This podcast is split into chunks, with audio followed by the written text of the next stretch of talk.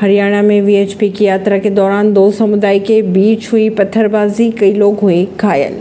हरियाणा के मेवात में विश्व हिंदू परिषद की यात्रा के दौरान दो समुदायों में टकराव के बाद एक दूसरे पर पत्थरबाजी की गई, जिसमें कई लोग घायल हो गए थे। खबरों के अगर माने तो यात्रा में शामिल गाड़ियों के शीशे तोड़े गए और कई गाड़ियों में आग तक लगा दी। खबरों के अगर माने तो इलाके में तनाव के कारण भारी पुलिस बल है तैनात। परवीन सिंह, नई दिल्ली से।